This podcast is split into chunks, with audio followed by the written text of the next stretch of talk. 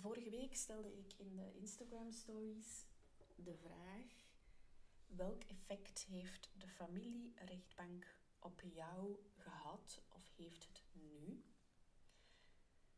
En de antwoorden, ik ken de antwoorden natuurlijk al, want ik luisterde al jaren naar ouders in scheidingen en complexe scheidingen.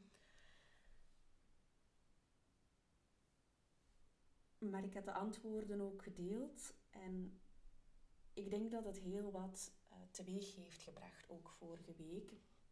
Dat zag ik ook in de Instagram stories en de reacties. Dus daar wil ik graag met jou over hebben in deze aflevering. Welkom bij de Strafouders na de Scheiding podcast. Ik ben Anne en ik begeleid ouders in een complexe scheiding. Ik werk ook preventief de eerste jaren bij een scheiding, om niet in zo'n complexe scheiding terecht te komen.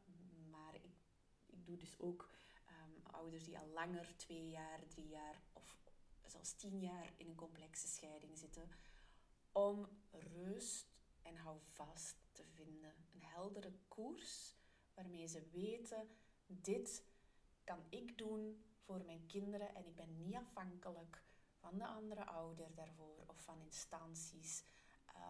En ik zie ouders daardoor enorm groeien. Ik zie het potentieel dat in hun zit naar echt open bloeien.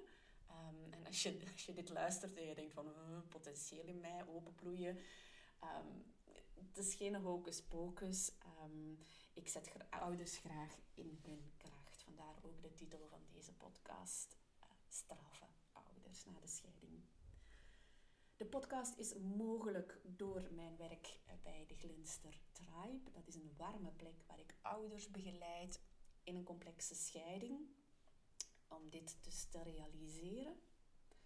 Ik wil graag even het groepstherapieprogramma in de kijker zetten.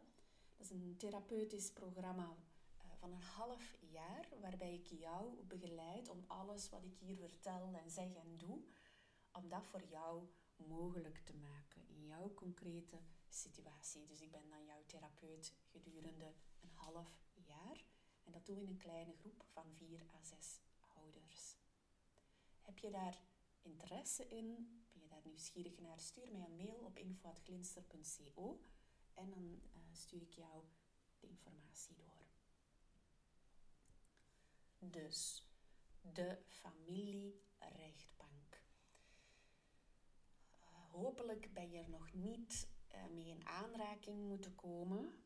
Maar als je er wel al mee te maken hebt gehad of je twijfelt of de andere ouder heeft jou naar de familierechtbank gebracht, dan is dit wel een interessante aflevering.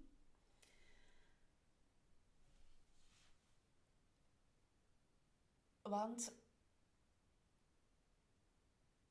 natuurlijk zou je zo allemaal succesverhalen verwachten van de familierechtbank. Zo van, die heeft recht gesproken, die heeft gekozen voor het welzijn. Maar dat is niet zo. En je bent daar niet de enige in. Als jij zegt van, het systeem heeft mij teleurgesteld, het systeem heeft gefaald. Je bent daar niet de enige in. De meerderheid. Ik kan daar natuurlijk geen procent op plakken. Maar van alle verhalen die ik hoor, zijn er nog maar weinig die niet ziek zijn geworden van procedures op de rechtbank. En de ouders die ik begeleid, die kiezen er ook bewust voor om niet naar de rechtbank te moeten gaan. En je zal misschien denken van, ja, maar dat is in mijn situatie niet mogelijk. Maar dat is wel mogelijk. Daardoor hou je jezelf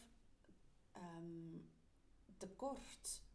Omdat de andere weg, die is heel moeilijk. Die lijkt onmogelijk.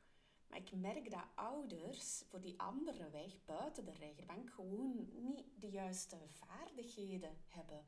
En niet de juiste mensen om zich heen om hun daarin te helpen. Op die weg buiten de rechtbank.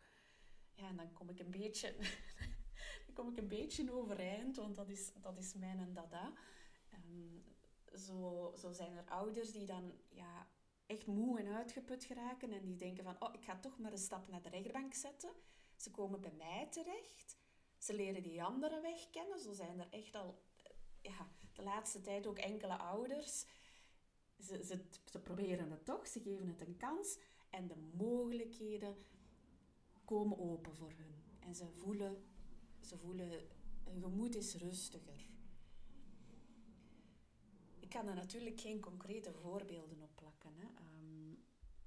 Omwille van privacy. Maar je kan ook kijken bij de reviews, daar zijn enkele ouders die daar wel met toestemming over verteld hebben.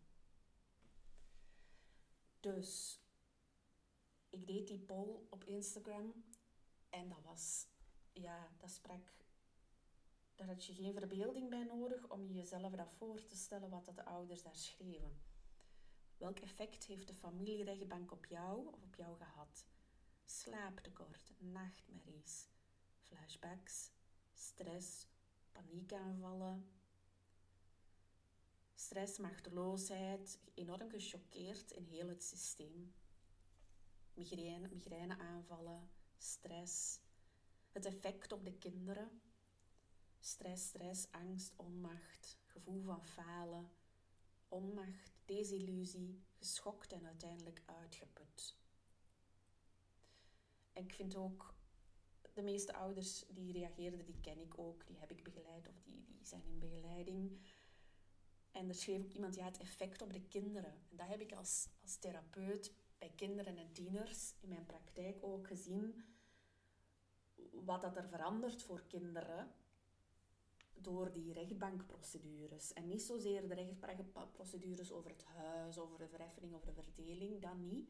Maar wel over de verblijfsregeling, dat vooral. Dat zet de relatie van kinderen met hun ouders onder druk. Dus als je dit luistert, heb je misschien twijfels, zijn er bedenkingen? Laat die gewoon ook even aan mij weten. Deel die met mij op info@glinster.co. Want ik kan me dan wel voorstellen dat je denkt van, ja, maar wat moet ik dan anders doen? Dus ik wil gewoon die ene stem zijn die zegt, er is een andere weg. Omdat ik weet dat nogal het dominante in de samenleving is, ga naar de rechtbank. Ja, die zal wel uitspraak doen en die zal rekening houden met het welzijn van de kinderen. Nu, een rechtbank doet wat dat die kunnen, maar dat zijn geen welzijnswerkers. Die hebben beperkte tijd voor een dossier, die hebben niet de opleiding, de expertise die een hulpverlener heeft, zoals ik. Dat is een hele andere logica dat daar gevolgd wordt in de familierechtbank. Voilà. Ja. Het wordt zeker nog vervolgd. Ik ga daar nog wat meer over delen, over rechtbanken en zo. Dus als je daar een vraag over hebt die je denkt, oh, dat zou wel boeiend zijn voor een aflevering, deel die met mij op info@glinster.co. Tot de volgende.